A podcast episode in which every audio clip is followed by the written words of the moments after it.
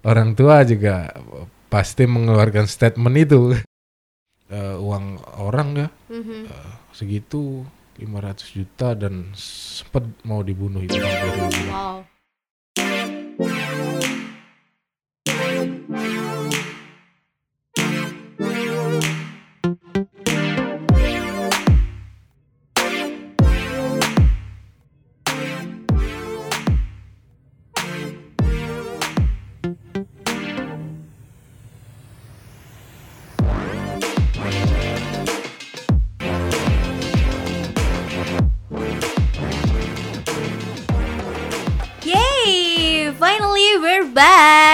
Iya, setelah sekian lama ya, dua mm-hmm. bulanan mungkin, kurang lebih ya. Iya benar, karena aku ditinggal sama Ozi kan, jadi aku kayak gak mungkin juga aku sendirian gitu ya. Enggak, aku ada lomba kemarin. Oh, ada lomba, terus habis itu ditinggal dia pulang kampung, bener-bener kayak Bang Toy banget ya, kamu ninggalin aku mulu deh. Ya Allah. Dan tenang aja ya, hari ini kita di sini kita udah memenuhi permintaan kalian untuk cepet-cepet up episode ke tiga belas dan...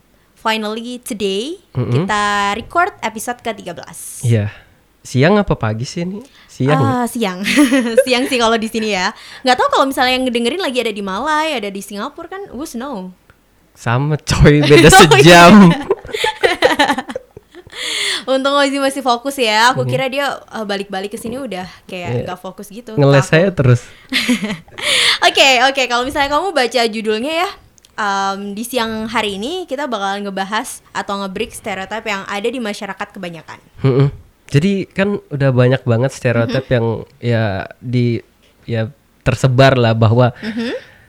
uh, kata mamaku kamu setelah kuliah ini P N S aja ya. Iya. Yeah. Iya, yeah, katanya kamu coba deh daftar-daftar C P N S.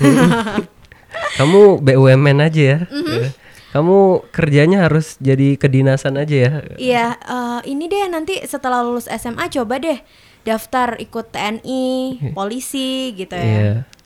Mungkin banyak sekali di luar sana yang masih menganggap bahwa kerjaan itu ya P N S, mm-hmm. B U M N, pokoknya dinas. Harus berseragam dan settle lah. Mm-hmm. Dan mungkin itu juga yang masih dianggap masyarakat bahwa orang yang memiliki kerjaan dengan berseragam seperti itu ya. Uh, di, dianggap lebih apa ya, tahtanya lebih tinggi, dianggap lebih terhormat, lebih baik lah pokoknya kayak ya, gitu. Padahal gak juga ya hmm, Padahal gak juga, padahal ya, banyak ya, banget Banyak banget pilihan pekerjaan yang kita gak tahu ya bisa jadi kaya raya mungkin ya. Iya. Kalau orientasinya cuan. Iya benar. Dan di siang hari ini kita udah kedatangan narasumber yang luar biasa sekali mm-hmm. dan dia bakalan kasih kita juga banyak banget knowledge. Jadi jangan sampai di skip, di stop, apalagi diganti ya kan. Bener banget. Udah langsung aja sih. Langsung aja kita sapa dulu. Halo. Halo. Selamat siang. Siang. Gimana hmm. sehat? Sehat, sehat, sehat. Boleh diperkenalkan dirinya terlebih dahulu dong. Mm-hmm. Oke. Okay. Uh, saya Adis mm-hmm. uh, dari sini aja sih. uh, saya kerja sekarang posisinya di salah satu universitas mm-hmm. uh, negeri di Malang mm-hmm. dan um, saya masih umurnya dua puluh delapan nggak Ma- jauh masih kan ya, ya? Gak jauh. Gak jauh lah ya. Oke okay, masih kepala dua ya, sama-sama yeah. duanya maksudnya mm-hmm. ya yeah. Uh, um, di universitas ini saya uh-huh. saya saya lebih ke bidang kreatif, uh-huh. bidang kreatif, uh, bidang kreatif uh-huh. uh, di uh, orkestra, terus di kemudian uh, uh, kelola radio. Uh-huh. Uh, nah uh, di di situ um, sempat banyak ini sih banyak. Uh, dilemanya mm-hmm. di di beberapa tahun sebelum ini mm-hmm. yang dimana ya seperti yang teman-teman bilang tadi yeah. bahwa orang tua juga pasti mengeluarkan statement itu. uh, ya udah uh, habis lulus uh, lulus saya kan ya cukup lumayan lama uh, mm-hmm. uh, masuk ini aja deh, kalau kebetulan kan uh, klan saya, uh, keluarga klan keluarga saya itu hmm. di perbankan. Perbankan. Hmm. Jadi uh, ayah, terus kakak, adik, om, tante itu su- rata-rata di perbankan dan beda-beda itu perbankannya di bank hmm. ini dan bank ini dan sebagainya. Nah, uh, di situ uh, saya uh, saya terus terang uh, orang yang nggak patuh istilahnya sih, nggak patuh lah istilahnya kalo, dengan orang tua. Kalau anak zaman sekarang bilangnya rebel, Mas. Iya ya. Ya, jadi di situ saya ada penolakan sih, uh, jatuhnya ke kenapa kok harus cuman di ini sih, di perbankan yang harus ya, di perbankan. Ya, untuk opsinya kenapa kok cuman yang ditampilkan orang tua saya cuman perbankan. Mm-hmm. Nah, di situ saya punya uh, pemikiran bahwa masa enggak ada lain sih. Nah, kebetulan passion saya dari kuliah sampai mm-hmm. sekarang ini memang di dunia broadcast dan um, uh, istilahnya musik, mm-hmm. seni, entertain gitulah. Mm-hmm. Yes. Nah, uh, di di situ saya banyak uh, apa ya berbeda dan pada akhirnya saya uh, sampai sekarang ini membuktikan bahwa jalan saya bisa di apa dibanggakan oleh orang tua saya dan enggak menentang mm-hmm. uh, anggapan orang tua saya yang bank itu juga uh, bagus loh mm-hmm. gitu, tapi enggak menentang secara ini ya verbal uh, uh, uh, verbal, tapi di situ saya ingin membuktikan ke hal yang lain nih nih ada nih loh mm-hmm. pekerjaan yang di luar uh, yang orang banyak tahu itu ya P N S terus mm-hmm. uh, ikatan dinas misalnya yeah. T N I atau mm-hmm. Polri yeah. gitu kan mm-hmm. uh, Nah, di passion saya yang ini itu uh, saya ingin menunjukkan bahwa saya kerja di sini juga juga bisa uh, membuat orang tua saya bangga, mm-hmm. walaupun secara finansial itu nggak bisa belum bisa diukur uh, tolak ukurnya bukan di finansial untuk mm-hmm. saya ya untuk sementara ini karena saya punya prinsip di umur saya yang segini saya masih uh, istilahnya saya masih membuka Uh, keran seluas-luasnya untuk uh, bagaimana saya bisa mendapatkan ilmu terus pengalaman channeling mm-hmm. yang bisa membuat saya berkembang. Terus kan masih ada konflik dan pertentangan pada saat itu. Cara ngeyakinin bahwa kerja di salah satu universitas ini setara loh atau bisa dibilang uh, sama loh kayak P N S juga gitu gimana? Itu butuh waktu hampir dari tahun dua ribu tiga belas sampai dua ribu tujuh belas, empat mm-hmm. tahun. empat tahun ya? Iya, dan empat tahun itu uh, apa ya, pedih sekali. Apa, ah, ya. Iya, artinya gini, uh, uh, di titik tertentu saya di tahun dua ribu tiga belas mm-hmm. itu kan me, apa ya istilahnya meng meyakinkan diri saya saya harus mengambil keputusan untuk pergi ke Jakarta merantau mm-hmm. bahwa nah, uh, di situ saya sudah bertentangan dengan keluarga saya dari sisi um, kemandirian. Di situ saya tetap mm-hmm. harus uh, istilahnya wes di dekat-dekat sini aja di Jawa Timur misalnya uh, jangan jauh-jauh gitu. Nah saya mencoba memberanikan diri ya, saya juga pengen ngetes mental saya dong. Mm-hmm. Uh, ketika saya lulus uh, kerja memang saya langsung saya harus ke Jakarta karena di situ saya akan belajar banyak di etos kerja terus mm-hmm. kemudian um, disiplin terus mental kita juga. Mm-hmm. Uh, saya nggak uh, punya saudara di Jakarta, nah itu yang yang menggembleng saya untuk sampai sekarang ini. Nah di tahun dua ribu tiga belas itu sedikit cerita ya, di dulu itu saya cuman bawa uang sekitar dua ratus berapa dua ratus tiga puluhan lah. Itu udah sama ongkos ini Mas, perjalanan kereta atau bus gitu? Nah justru sampai ke sana itu saya uh, ini ini tinggal apa ya menyisakan uang itu enam puluh ribu. enam puluh ribu. Terus akhirnya itu untuk makan.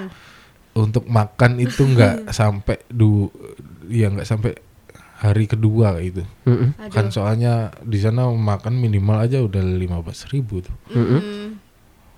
Nah, di situ langsung saya langsung mikir gini, ketika saya di sana kan niatnya uh, untuk apply ke mm-hmm.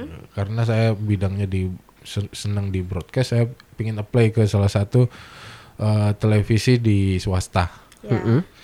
Di swasta nyampe sana itu kan uh, istilahnya uh, dari sana itu kan saya pagi banget itu, habis subuh itu jam lima. Capek banget pasti Capek ya. Capek banget pasti. Terus habis itu ya tidur-tidur bentar lah. Sedangkan jadwalnya itu jam delapan. Mm-hmm. Jadwal nah, tesnya. Jadwal tesnya jam delapan. Nah, bangun itu udah jam sepuluh. Jadi skip itu. Jadi skip lah. Akhirnya uh, saya nganggep wah ya memang gak jodoh ya gimana ya. Ya sudah, habis itu akhirnya dengan uang enam puluh ribu ini saya mikir gimana caranya coba. Mm-hmm. Itu nggak ada saudara, nggak ada, ada sih teman, cuman nggak seberapa dekat. Nah, a- saya ke- kebetulan ada teman yang deket banget, cuman satu. Nah, itu yang dari uh, dari di awal itu di awal mereka ayo wis kita uh, istilahnya usaha dulu mm-hmm. bareng terus nanti sambil cari kerjaan, oke. Okay. Nah, di situ saya ternyata diketemukan dengan usaha dulu yang yang sempat booming pada tahun itu, itu kayak jual air alkali gitu loh. Iya, mm-hmm. Kangen Water ya. Nah, kayak gitu-gitu. Mm-hmm. Terus habis itu, nah di situ saya terus di training bahkan door to door itu saya mm-hmm. jualan itu door to door. Bayangin di Jakarta door to door. Kan uh, banyak rumah gede-gede itu. Mm-hmm. Saya masuk aja itu ke situ. Gak diusir? Masuk, ya diusir. Bahkan sampai sempet diancam loh itu. Oh ya? Uh-uh. Sama salah satu pengacara dulu di Jakarta itu, hmm. rumahnya kan gede. Terus uh, saya masuk, uh, ya sudah ketok-ketok sudah ini, masuk, uh, lo, Mas, kenapa kok di sini gini-gini gini? Lo, iya Pak, saya misi mau gini-gini, nggak belum sempet jelasin itu, ya, dipotong, hmm. nah, dipotong. Terus Anda ini nggak sopan ya gini-gini-gini. Terus habis itu dia gini, kalau sampean nggak apa kalau Anda nggak keluar gitu uh-huh. saya telepon polisi nih gitu-gitu, diancam gitu kan, namanya orang orang habis apa habis apa habis kuliah dan baru uh-huh. terjun ke lapangan terus digituin kan juga takut juga, bahkan yeah. dia saya ambilin pistol nih gitu-gitu. Waduh. Karena karena dia menganggap bahwa kita nggak ada izin gitu. Uh-huh. Loh, mana izin dari R T, R W hmm. gitu kan, hmm. kita nggak ngentongin itu memang hmm. sampai pada akhirnya saya sama teman saya akhirnya mundur. Oke. Okay. Mundur. Nah di situ kan satu saya belajar memang uh, etos kerja di Jakarta itu hmm. sangat saya dapetin. Satu, berangkat itu pagi banget, hmm. jam lima pagi. Terus bayangin jam lima pagi itu bisa jadi nyampe ke pusat kota atau tempat yang dituju itu bisa sejam dua jam ya, mm-hmm. berarti nyampe kan jam tujuh setengah delapan gitu. Nah pulangnya itu mesti aku dan temanku ini mesti di jam satu, jam dua belas, jam satu, yang Jakarta itu udah lengang. Mm-hmm. Nah di situ saya uh, apa ya ritme kerja yang kayak gitu itu saya dapetin di Jakarta, mm-hmm. dan teman saya itu juga enggak, kita enggak sama-sama nyeting itu sih, tapi ya kita memang harus fight gitu dari mm-hmm. bangunnya jam lima terus walaupun datangnya jam dua tidur cuma tiga jam ya kita kita syukuri lah, artinya itu ya benar-benar mm-hmm. uh, buat kita uh, bangkit lagi to- hari kedepannya. Sampai pernah titik kita kita paling tinggi itu jualan itu ya sehari hmm. itu bisa uh, bersih itu satu juta setengah itu per orang uh, satu hari ya, per orangnya itu bersih pendapatannya maksudnya uh, income-nya segitu segitu hmm. nah. Lumayan. Iya. Lumayan ya, itu, lagi itu sebulan kan, tiga puluh juta iya. kan. Ya, apalagi buat anak yang baru lulus kuliah. Dan ya kan? Gila. Dan, it, dan itu kan uh, menurut saya orang orang tua kita ini um, apa ya uh, ba- nggak tahu bagaimana potensi uh, sebagai seorang wirausahawan. Nah, ya saya bilang itu tadi mm-hmm. wirausaha wirausahawan walaupun mereka uh, masih uh, menjualkan uh, barang orang lain gitu. Mm-hmm. Reseller gitu ya. jatuhnya gitu. Oke. Okay. Uh, Resell sekaligus sales nggak sih mas? Iya. Yeah. Karena di situ kan nggak cuman mm-hmm. airnya aja yang kita mm-hmm. jual lah, kita juga uh, jual alatnya. Ketika jual alatnya ini kan dapat kompensasi lagi dari okay. dari mm-hmm. perusahaan dan mm-hmm. perusahaan ini kan multinasional, yes. bayarannya dolar itu. Oke, okay. Kayak gitu ya. Makanya di uh, di waktu saya di Jakarta cu- cuman delapan bulan saya bisa beli mobil. Mm. Dan cuma jual Kangen Water atau ada jualan lain lagi? Nah, uh, di jeda delapan bulan itu saya cari celah. Karena sudah punya ritme ya, saya nemuin ritme kerja itu cuma tiga bulan, empat mm-hmm. bulan. Gak sampai. Nah, uh, baru aku anu ke unit lain dan itu cuma ditawari temanku aja. Jadi ayo bantu dijual telur di daerah kampung Rambutan. Mm. Telur apa tuh? Naga? Telur ayam. Oh, telur ayam. Telur ayam yang dimana sampai detik itu aku harus nyari ke Jawa atau ke Jawa hmm. Timur itu suplai ayam ay, ay, telur ayamnya ini dari Kediri kalau enggak dari Blitar. Hmm. Gitu. Sampai dari sini ya dikirim. Ya, karena permintaannya itu satu hari dua ton. Gila. Oh, banyak ya. Iya. Nah di situ aku juga banyak belajar relasi, jadi kenal dengan uh, dulu itu di direktur I P tau nggak sih In- Indonesia Power. Indonesia Power itu mm-hmm. gabungan dari Pertamina sama uh, P L N. Mm-hmm. Nah itu kenal itu dari uh, sorry dari jual air itu. Mm-hmm. Jadi link banyak banget di Jakarta, terus kenal apa pengacaranya Jiwasraya apa ya, yang asuransi itu, asuransi ah, ya. ah, ah itu ya kenal di situ banyak direktur-direktur yang yang menggunakan alat kita waktu mm-hmm. itu untuk uh, konsumsi harian mereka itu daripada beli galonan gitu, iya. Nah itu kita punya strategi sendiri. Wah itu okay. benar-benar kita uh, dididik untuk gimana presentasi ke, bayangin iya. di kondisi itu nggak ada mm-hmm. mentor loh, maksudnya nggak mm-hmm. ada uh, atasan leadernya yang ya? uh, yang kondisiin uh, nanti ketemu direktur ngomongnya gini gini gini mm-hmm. loh, ndak kita benar-benar saling ini sama temanku itu saling gimana udah oke okay, belum jadi oh, gitu okay, saling belajar. Itu nggak ada trainingnya dulu mas, nggak ada nggak ada jadi kita dikasih bekal aja, dikasih bekal kayak gini pelatihan mm-hmm. awal memang ada produk knowledge saja tapi nggak mm-hmm. nggak dalam ya, yang penting tahu udah. Nah di situ kita cara kita sudah jadi kayak ke R T R W kita masukin ke mm-hmm. apa arisan R T R W terus mm-hmm. habis nah itu waduh itu makanya cuman dalam waktu empat bulan itu kita udah tahu Jakarta itu. Aku jadi empat bulan udah tahu Jakarta semuanya nih. Iya benar. Jakarta Utara kayak gini, mm-hmm. terus Jakarta Barat kayak gini, terus Jakarta uh, apa? Jakarta Selatan. Utara kayak gini. Nah, Jakarta Selatan kayak gitulah. Di situ di situ akhirnya uh, orang tua nggak nggak puas dengan itu, yang dicari malah uh, kedekatan mm-hmm. secara Physical fisik ya. uh, jadi secara disuruh fisik, balik disuruh gitu. balik itu padahal cuan loh. Iya ya nggak tahu ya kadang aneh juga. Terus ketika ketika tanya apa sih yang dipinginin orang tua, ya sing penting deket.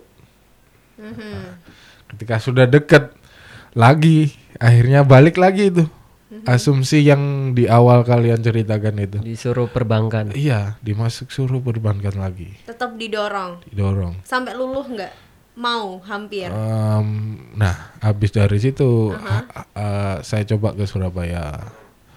Ke Surabaya ini um, ini malah awal titik di mana uh, saya habis-habisan ini mm-hmm. uh, sempat naik daun di Jakarta, istilahnya naik daun lah ya. Terus langsung habis turun, itu seturun-turun di Surabaya ini benar-benar itu tadi um, ya down sih. Jadi kayak a- a- aku masuk di salah satu apa ya perusahaan kayak jual beli forex, ya, trading gitu, komoditi ya trading gitu.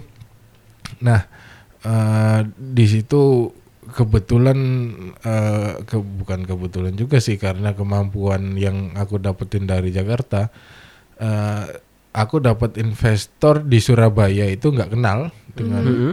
dengan teknik telemarketing itu, bayangin. Iya. Yeah.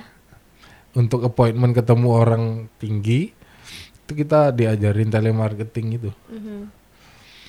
Nah di situ uh, dapat investment lumayan gede, hampir setengah m. lima ratus juta berarti. Dah setengah m itu rugi loh teman-teman. Rugi. Ha-ha. Kenapa bisa gitu? Satu uh, di situ saya belum benar-benar paham tentang fundamental pasar seperti apa. Okay. Mm-hmm. Untuk transaksi ini harus uh, pertimbangannya apa, bukan cuman uh, secara fundamental, tapi ada uh, ada faktor lain yang mempengaruhi ini naik turunnya harga. Nah itu baru banget ketika harga apa ketika rugi itu baru banget dapat banyak pelajaran di situ. Artinya uh, secara secara keilmuan kita harus uh, benar-benar mateng dan Uh, apa ya istilahnya kita ngasih suggest ini harus sesuai dengan uh, pertimbangan-pertimbangan yang sudah ditetapin sama um, perusahaan itu. Karena kemarin itu terus terang memang uh, si investornya ini nggak mau transaksi sendiri. Oke. Okay. Jadi beban kan di di si uh, istilahnya broker. Iya yeah, broker. Be- be- jatuhnya di broker. Nah, di situ saya down. Karena terus akhirnya ngerasa ini uh, uang orang dah. Mm-hmm. Uh, segitu lima ratus juta dan sempat mau dibunuh itu, hampir dibunuh. Wow. Terus nah, untuk, untuk, untuk lepas dari situ gimana? Nah, lepas dari situ untungnya secara hukum uh, karena uh, si investor ini menyetujui bahwa saya yang melakukan transaksi, dan itu kan resiko harus ditahu uh, hmm. di ke- kedua bi- belah pihak, dan posisinya itu tiap hari memang saya update terus. Oke. Okay. Dan di situ nggak ada yang dipersalahkan dan nggak bisa dituntut secara hukum. Hmm. Nah di situ saya memutuskan untuk uh, dua bulan dua bulan setelah itu saya memutuskan untuk tetap di situ dan refleksi lagi. Mm-hmm. Sampai pada akhirnya saya memutuskan untuk keluar. Tapi nggak sempat disuruh ganti lima ratus juta kan?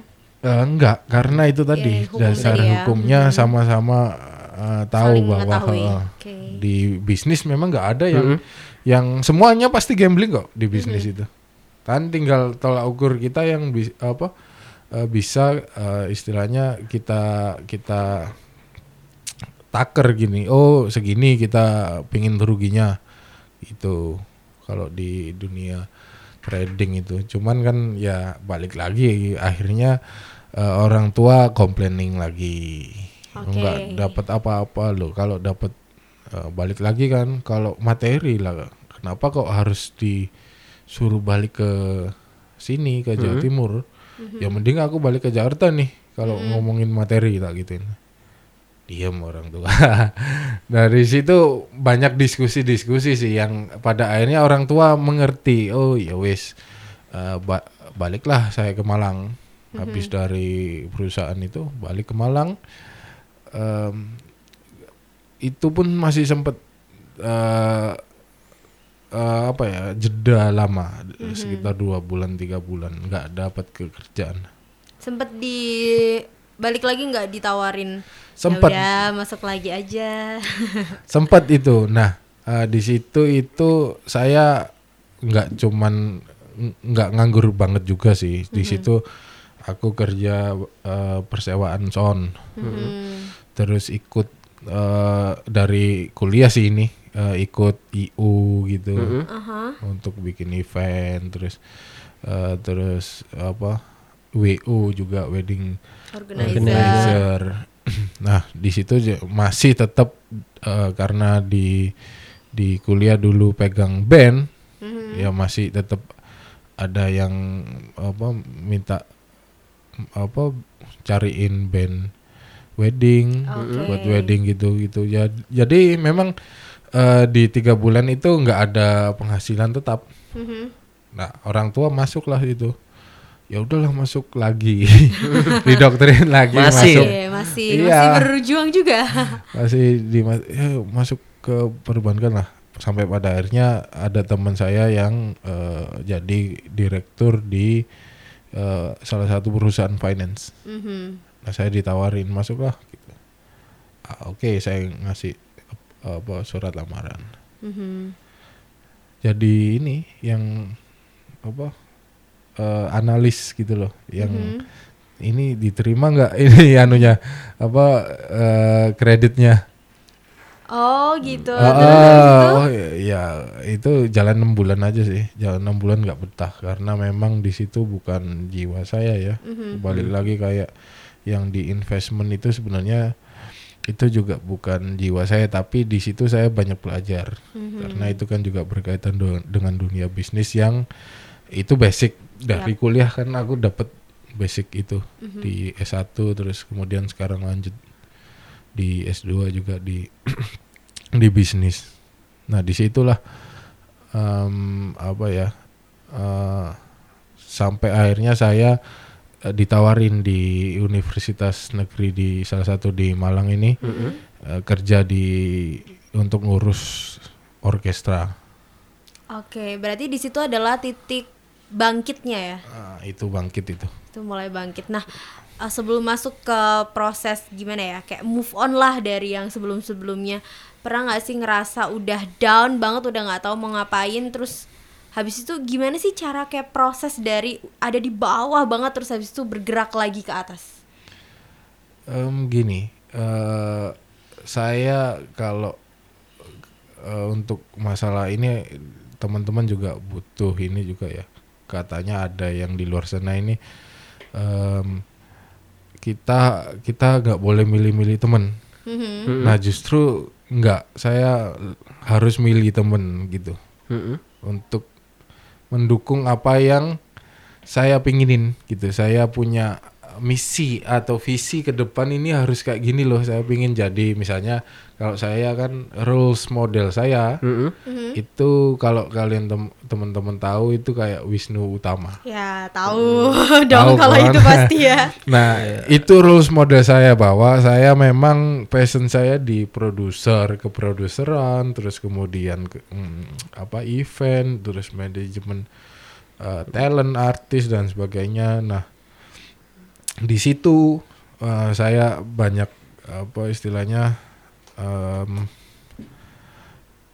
belajar belajar hmm. Ada tuh mas podcastnya Wisnutama di ya, Inspigo, Inspigo. Management oh, iya. People bagus ya, ya.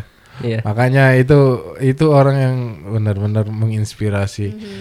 Nah uh, gimana caranya buat uh, apa istilahnya balik kembali itu dari diri kita sih sebenarnya. Mm-hmm. Nah di situ saya nggak mau menyerah dengan kondisi yang yang ada dengan kerugian, terus habis itu orang tua dengan kondisi ekonomi memang pada waktu itu juga lagi turun, uh, terus kemudian kakak itu udah nikah dari secara uh, ini adik juga uh, apa nikah udah nikah itu. Oh hmm. udah berarti di bawahnya Mas iya. Adis ya?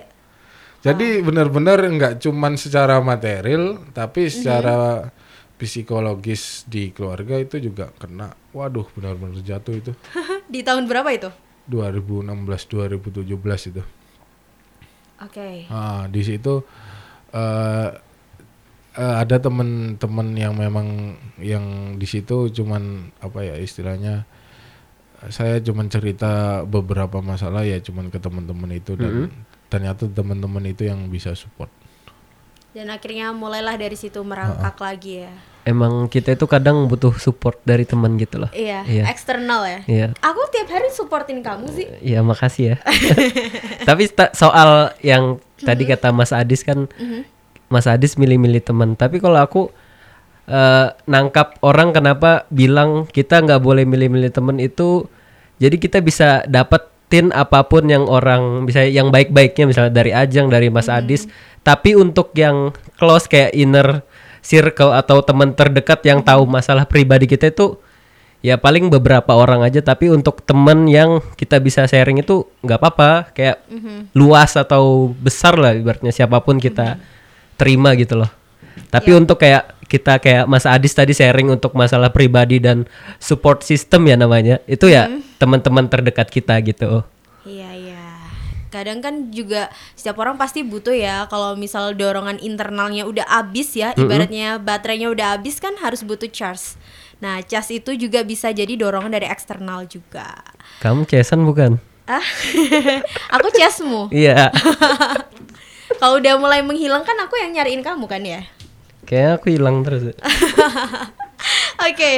Nah um, mungkin di luar sana ya banyak teman-teman juga yang pernah ada di titik terendah gitu, terus butuh motivasi, atau mungkin sekarang yang lagi dengerin juga lagi merasa hopeless ya, nggak tahu mungkin kehilangan arah atau lagi blurry gitu. Ada nggak sih Mas kayak apa ya, ibaratnya bukan motivasi untuk mereka ya, kalau motivasi itu kadang susah ya kalau nggak dimulai dari diri sendiri. Mm-hmm. Mungkin pesan lah gitu buat mereka. Lebih gini sih sebenarnya, kalau mm-hmm. kalau di Uh, teman-teman muda yang dengerin pod, podcastnya Stereotype ini yeah. uh, lebih ke uh, kayak tadi uh, di pengalaman saya bahwa uh, satu, kalian se- semudah mungkin mm-hmm. harus cari apa itu passion teman-teman. Mm-hmm. Mm-hmm. Yang kedua itu kalian jangan apa ya, jangan merasa terkekang dengan lingkungan sekitar yang itu tadi, orang yeah. tua misalnya mm-hmm. uh, apa mendorong kalian untuk uh, ya di sini aja lah, di sini. Jangan merasa tertekan dengan itu, tapi uh, coba uh, apa ya, komunikasikan lagi ke orang tua. Itu masalah komunikasi aja sih. Terus yang kedua, kalian harus um, uh, konsisten. Konsisten. Hmm. Konsisten di selama empat tahun itu saya konsisten dengan hal kreatif yang saya lakukan. Artinya uh, uh, improvement untuk sampai sekarang ini uh, saya dapatkan di empat sampai empat tahun yang kebelakang itu. Mm-hmm. Artinya jangan sia-siain waktu kalian deh di masa muda sekarang. Kan banyak nih sekarang yang teman-teman muda ini uh, di kafe-kafe cuma nongkrong, cuma ketawa T V dan um, ayolah, sekarang banyak permasalahan negara yang teman-teman bisa selesaikan kok di di umur kalian yang segini. Mm-hmm. Bahkan ada yang bisa jadi C E O sekarang udah yeah. kayak teman-teman kayak di ruang guru kalau nggak salah itu yeah. itu juga umur seumuran saya, bahkan di bawah saya itu kalau nggak salah dua puluh enam itu bisa jadi C E O loh. Nah itu kan mereka berangkat dari bahwa ke, mereka punya keyakinan mereka bisa uh, apa ya istilahnya menggapai visi mereka dengan caranya mereka sendiri mm-hmm. gitu loh. Nah di situ butuh memang uh, apa ya, kalian harus ditempa dengan hal-hal yang uh, ya kegagalan tadi, jatuhnya yeah. gimana, itu kalian harus harus ditempa dengan itu gitu. Terus kalau kerja itu juga jangan uh, kayak kayak Bu Buya Hamka yang yang yang ini ya, kalau hidup hanya sekedar hidup ya kera di hutan juga hidup gitu. Kalau kerja hanya sekedar kerja, ke, kerbau di sawah juga kerja. Nah, kalau uh, melihat melihat yang sekarang itu uh, teman-teman kok saya rasa kerja ini ya cuman sekedar untuk pay pay the bills. The bills. uh, untuk memenuhi kebutuhan hmm. saja gitu, enggak yang uh, untuk meningkatkan kemampuan diri. Hmm. Jadi um, ketika kalau kemampuan diri kita meningkat, otomatis Uh, nilai di diri kita juga akan meningkat. Value, gitu. Ya. Nggak usah kalian ngomongin gaji dulu deh. Mm-hmm. Makanya ada, saya punya anggapan di umur saya yang dua puluh delapan tahun ini saya masih belum pantas untuk uh, gue bayar ska, gue segini nih. Mm-hmm. Ya itu masih belum gitu. Mm. Karena saya saya sendiri uh, paham dengan kapasitas saya. Saya mm-hmm. masih perlu banyak belajar mm-hmm. untuk untuk uh, untuk pasang harga lah istilahnya ini mm. bayar gue segini mm. nih kalau mau ngundang gitu kan, nggak gitu. Mm-hmm.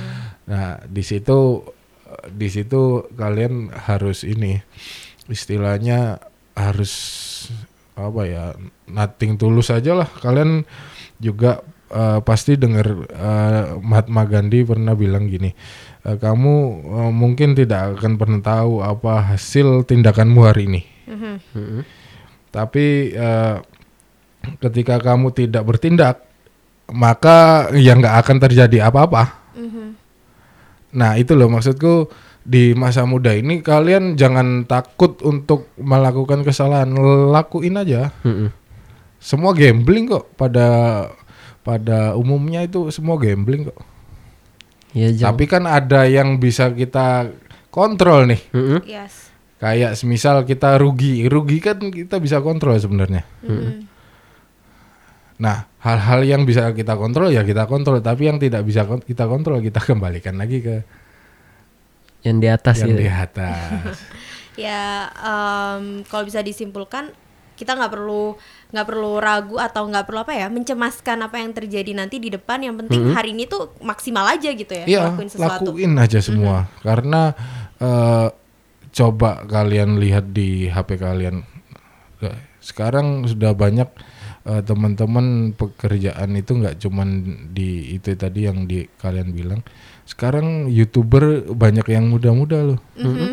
Podcaster itu, juga uh, podcaster iya, juga. Nah, nggak mau kalah coba, ya. Coba dengan ngelihat misalnya dari teman-teman nih Ajeng sama Ozi. Dengan umur se- se- umur kalian yang segini ini, eh, kalian belum tahu nanti ke depannya setahun atau dua tahun ke depan kalau kalian kok apa konsisten dengan apa yang kalian lakukan ini, mm-hmm. kalian bisa aja lo dapat sponsor gitu kan? Mm-hmm. Ya, nah, ada yang tahu. Nah, yeah, I hope so sih. Iya, yang nah, mau sponsoran yeah. bisa. bisa. Nah itu loh maksud saya, di mana kita jangan itu jangan uh, full mari oriented juga, karena mm-hmm. ketika uh, uh, kalian cuman apa me, apa mematok harga dengan yang kayak gitu ya, kamu akan dibayar cuman segitu. Mm-hmm. Tapi ketika kamu meningkatkan capability-mu dulu itu, nah itu yang akan menjadikan kamu mahal di suatu yeah. hari nanti. Value itu akan yeah. mengikuti value. Ya. Iya betul, pasti itu. Iya ya. Kayak kita ini mahal. Mau undang kita bisa juga. Ya Allah. Nah sebenarnya saya juga ingin tahu dari stigmanya teman-teman uh-huh. bahwa hmm. kenapa kok kalian seneng sih melakukan hal kayak bikin podcast gini. Uh-huh. Apa yang sebenarnya yang pingin kalian uh, capai itu loh. Kan banyak mm-hmm. nih yang di luar sana juga yeah. pingin, ayo aku juga pingin lah gini. Nah itu loh. Oke. Okay. Kalau aku sih so far I do what makes me happy gitu. Jadi aku melakukan apapun yang bikin aku bahagia. Kalau bikin podcast ini juga salah satu hal yang bikin aku bahagia. Jadi so I do that, I I do this gitu. Kalau Ozi sendiri gimana? Kalau dibilang bahagia, aku duduk di depan mic ini udah bahagia kan. Yeah.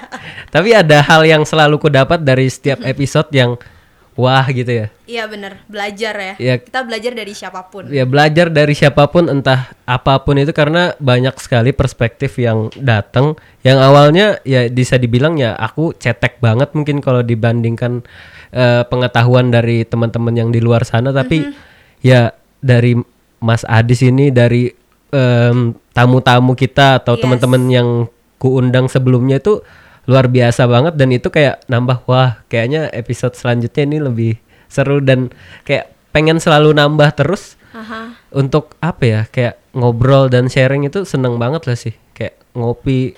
Ngopi itu sebenarnya aku gak nyari kopinya, tapi nyari obrolannya. Mm-hmm. Kalau kopi diem, diem kalau ngopi diem-dieman gimana? Nah apalagi ini asik dengan gadgetnya. Waduh itu. Gadgetable. Ah itulah maksudnya, maksud saya kan di situ. Mm-hmm. Ah, kadang itu kan memang ah, harusnya sebagai teman-teman muda, mm-hmm, itu lakukan hal-hal yang produktif. Dan banyak ruangan kalian untuk melakukan hal yang ini, yang istilahnya bisa mengubah ini.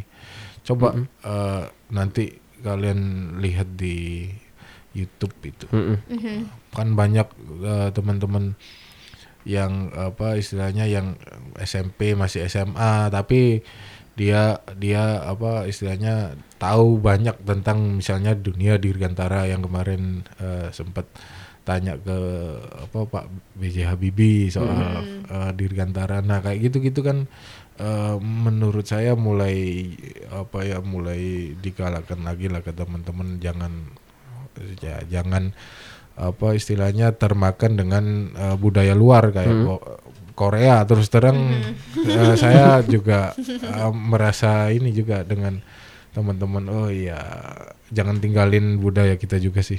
Ajeng nih suka Korea ya? Enggak, siapa bilang ih kamu iya. tuh ya. Berarti kamu belum tahu aku lebih dalam dong. Ya kalau gitu.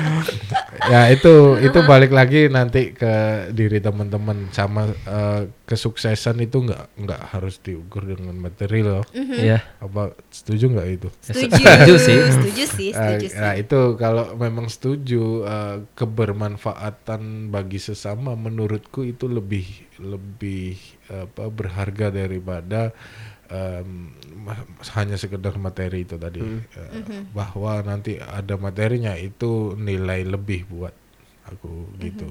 Mm-hmm.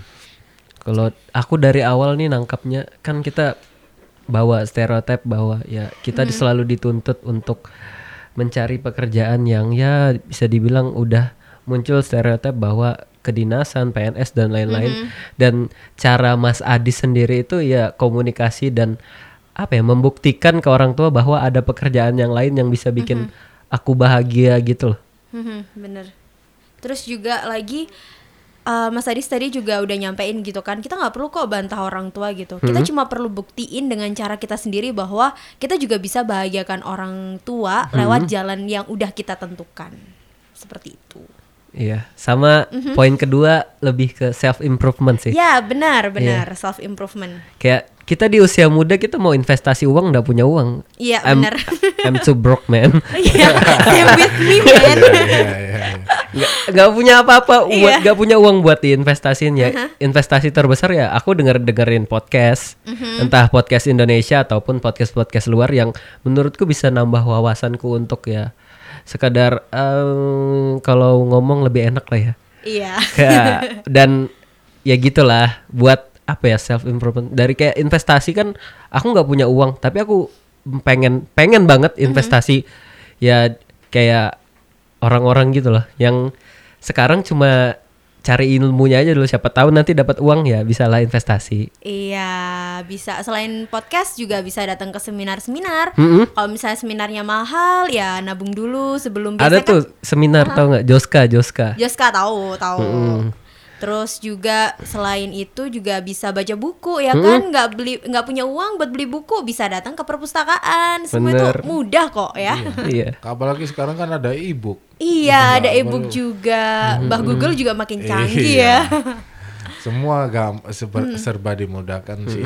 Hmm. Maka itu teman-teman juga harus melewati prosesnya. Kalau kata Oji uh, masih belum waktunya untuk investasi ini, tapi uh, kalian pasti nanti ya semoga kalian bisa mengubah itulah. Maksudnya dari ada kan dari Uh, kalau kalian tahu namanya cash flow kuadrannya Robert Kiyosaki mm-hmm. yang ada empat itu kuadran tuh employee mm-hmm. yang pertama itu employee mm-hmm. employee ini ya wis kayak P N S pekerja gitu ya terus, uh, terus buruh karyawan gitu ya uh, karyawan. Nah ada yang self employee yang kedua mm-hmm. nah itu kayak dokter mm-hmm. kayak um, tukang beca, artis gitu-gitu, hmm. itu kan kalau dia nggak kerja nggak dapat hmm. pendapatan. dapat pendapatan gitu. Yang ketiga itu ada bisnis, bisnis person. Ini kayak um, kayak aku ini da- tadi dari dari satu employee ke lompat ke um, ke Self. business person. Oh, business person. Nah, hmm. business person ini saya udah mulai gaji karyawan. Mm-hmm. Saya udah hmm. punya karyawan uh, yang dimana itu bisa gerakin bisnis saya gitu. Jadi kan saya punya usaha P H juga nih. Mm-hmm. Nah, itu itu itu udah masuk di kuadran ketiga. Terus ada yang nanti Izzy kamu bakalan hmm. ya semoga kita semua punya amin, I hope so punya amin. punya Me too, of course. punya punya pemikiran ke sana ya bahwa hmm. kita harus investasi. Yep. Kita hmm. bisa sebagai investor. Hmm. Soalnya uh, kalau kerja itu nanti akan dihadapkan dengan gengsi. Mm-hmm. Kalian pasti ngadapin gengsi dan pada akhirnya kalian gak bisa investasi. Itu nanti yeah. ada pilihan sendiri. Makanya semoga kalian bisa ngelewatin tahapan-tahapan ini. Makanya do your best mm-hmm. now gitu. As you can uh, As you can Oke okay. Itu yeah. aja sih ya. Keren sih keren Keren banget yeah. Gokil gokil gokil nah, t- Tapi buat teman-teman yang emang kayak misalnya nih Jeng, a- mm-hmm. ada temanku yang emang dia udah dari S M A niat banget pengen kedinasan dan dia bahagia dengan itu. Ya, dia pengen okay. T N I dan itu menurutku it's okay. Mm-hmm. Kayak karena itu emang udah ke keinginan dia dan bukan paksaan dari luar bahwa mm-hmm. kamu harus kayak gini dan nggak dia nggak ngerasa terkekang untuk melakukan itu. Mm-hmm. Ya. Kalau kayak gitu nggak apa-apa case-nya ya kan huh? Daripada kamu melakukan yang hal yang lain yang di luar hmm? kamu nggak suka terus akhirnya kamu nggak optimal di sana dan pada endingnya juga ya asal-asalan aja gitu. Iya tapi kalau udah kejebak itu masih ada jalan untuk keluar nggak sih? Gimana tuh? Kalau udah kejebak masih ada jalan keluar nggak tuh Mas Adis? Um, pasti ada kalau jalan itu. Karena pasti ada ini, ya. Iya. Kalau gini teman-teman pasti nanti uh, ini balik lagi ya ke mindsetnya teman-teman nanti karena itu tadi uh, kalau ya sudah dengan yang kayak gini keadaan aja udah cukup ya cukup udah tapi ya ya itu balik lagi kan balik hmm. lagi ke orangnya dia hmm. mau nyari yang uh, lebih perubahan atau mm-hmm. enggak bukan cari yang lebih yang lebih itu kan relatif mm-hmm. tapi dia mau berubah enggak kalau mm-hmm. dia merasa itu memang sudah cukup cukup ya iya ya cukup Nga, gitu. Ngapain ya kan enggak ya sudah ya biarin uh-huh. aja mm-hmm. memang uh, memang banyak yang seperti itu karena mm-hmm. kalau uh, orang sukses kan piramida gitu kan yeah. uh, yang di yang di atas ini kan paling sedikit dan mm-hmm. yang di bawah ini paling banyak mm-hmm. ya enggak apa-apa itu pilihan mereka. Life is choice yeah. Life give you choice then you choose iya gitu gitu sih mm-hmm. keren ya, gitu ya. Lah. Udah ya. Berapa menit sudah udah mau lima puluh menit ya udah mau lima puluh menit oke deh uh, masuk di closing statement deh buat Mas Adis untuk pendengar setia Stereotype. Ya saya seneng sih uh, datang diundang sama Ajeng sama Ozi mm-hmm. di kesempatan ini saya nggak mau pamer nggak mau apa tapi kita sama-sama berbagi sharing, sharing ya, ya mm-hmm. uh, bahwa kita sama-sama pemuda Indonesia ini uh, kita bisa uh, apa ya uh, menunjukkan bahwa uh, jadilah perubahan yang kamu ingin lihat di dunia mm. misalnya kamu pingin Uh, kamu ingin melakukan sesuatu hal yang ingin kamu lakukan, lakukan itu gitu loh. Mm-hmm. Karena misalnya saya mengkritisi dunia pendidikan, tapi saya nggak melakukan apapun dengan itu. Oh, tapi yeah. kamu harus menjadi perubahan itu gitu mm-hmm. loh. Itu yang yang kita harapin dari anak muda di pendengar di Stereotype ini. Asik. Hmm. Wuh. Luar biasa. Luar biasa sekali. Thank you ya Mas yeah. Adi sudah mampir-mampir Makasih. Di Stereotype. Yo. Semoga ini juga bisa membuka perspektif baru lagi buat pendengar mm-hmm. Stereotype. Kalau kalian pengen sharing kayak gimana sih cara meluluhkan hati orang tua Asik. Yang selalu menuntut untuk menjadi P N S, mm-hmm. boleh nih D M kita di Instagram kita ya, uh, Instagramku dulu ya, mm-hmm. Ozi underscore Ahmad, dan dan juga aku Ajeng Dini, i-nya double belakang. Atau di Twitter kita bisa juga at stereotype I D. Dan kalau misalnya pengen ngetik yang panjang banget, bisa banget ya melalui email di mm-hmm. podcast stereotype dot com. At stereotype at gmail. Oh iya, gmail at gmail dot com. Iya benar-benar. Iya, dan juga aku pengen ngucapin terima kasih buat U B Radio Host Production yang selalu mensupport kita ya. Iya, dan juga Izana Sunanda yang udah nge-support juga lewat artworknya. Iya, keren banget artworknya mm-hmm. sih. Itu kadang orang itu milih nanya gitu eh bukan milih sih nanya uh, podcast Stereotype ini artworksnya keren-keren gitu ya. Bikin Ozi bukan coy. Bukan. Taunya mungkin taunya yeah. ya kan. Karena aku bisanya cuma edit audio doang. Gak bisa edit-edit desain gitu, gak bisa. Oh, gitu. Editing hati dia biar suka sama kamu bisa. Yeah, I hope so sih. Oke. Okay. Oke, okay, um, Ozi ada yang mau disampaikan sebelum kita bener-bener final closing? Gak ada sih, udah uh, keren banget udah. Yeah, keren banget. Pokoknya kalau dari aku, uh, you can do everything today that your future will thanks for. Mm-hmm. Dan ya, terima kasih buat yang udah dengerin. Saya pamit undur diri. Saya Ozi Ahmad. Aku Ajeng Rianti dan Adis. Bye. Bye. Bye. Sampai ketemu lagi di episode selanjutnya.